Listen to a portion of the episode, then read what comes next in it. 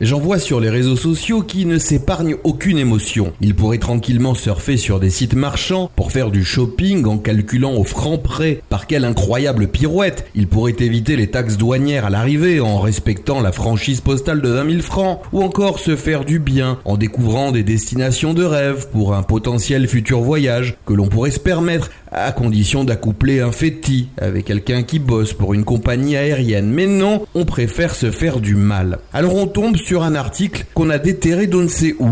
On se fait un coup de sang, on le partage et on le commente en pensant qu'on est parmi les premiers à s'insurger contre le scoop. Oui, sauf que le scoop en question, c'est une info qui a déjà 4 ans ou plus. On était complètement passé à côté à l'époque et on n'a pas regardé sa date de publication avant de le partager. Du coup, qu'est-ce qui se passe? Oui, on passe pour un blaireau. Ce qui rend la chose encore plus malaisante, c'est de constater à quel point la personne à l'origine de ce partage anachronique semble s'être auto-ruiné sa journée en se retournant les viscères avec une colère noire digne des plus grands pourfendeurs de la morale publique contre les gouvernants sans foi ni loi. Un exemple m'a amusé ces derniers jours. J'ai vu quelqu'un partager un article qui parlait des négociations menées par nos autorités locales en Chine au siège de la compagnie Hainan Airlines pour que des lignes aériennes régulières entre nos deux pays soient mises en place. Avec le récent contexte chinois mené à son paroxysme par une vague de cyber-paranoïa, elle-même orchestrée par des manipulateurs aux motivations troubles, il n'en fallait pas beaucoup plus. Le péril jaune subi sur les mers ne pouvait pas en plus nous arriver aussi par les airs, c'en était trop. Cependant, au moins deux choses auraient pu éviter de s'auto-mutiler en déterrant les vieux dossiers. En regardant la photo d'illustration, nos politiques faisaient facilement 15 kilos de moins. Et si on avait suivi l'actu, on aurait réalisé que le patron de la firme chinoise Achenna, lui aussi présent sur la photo, n'est pas revenu d'entre les morts pour l'occasion. Il est bel et bien décédé, paix à son âme, en France, d'une mauvaise chute, en tombant d'un parapet où il était monté justement pour se faire photographier. Bref, on connaissait le péril sur la manipulation des masses que pouvaient représenter les fameuses fake news.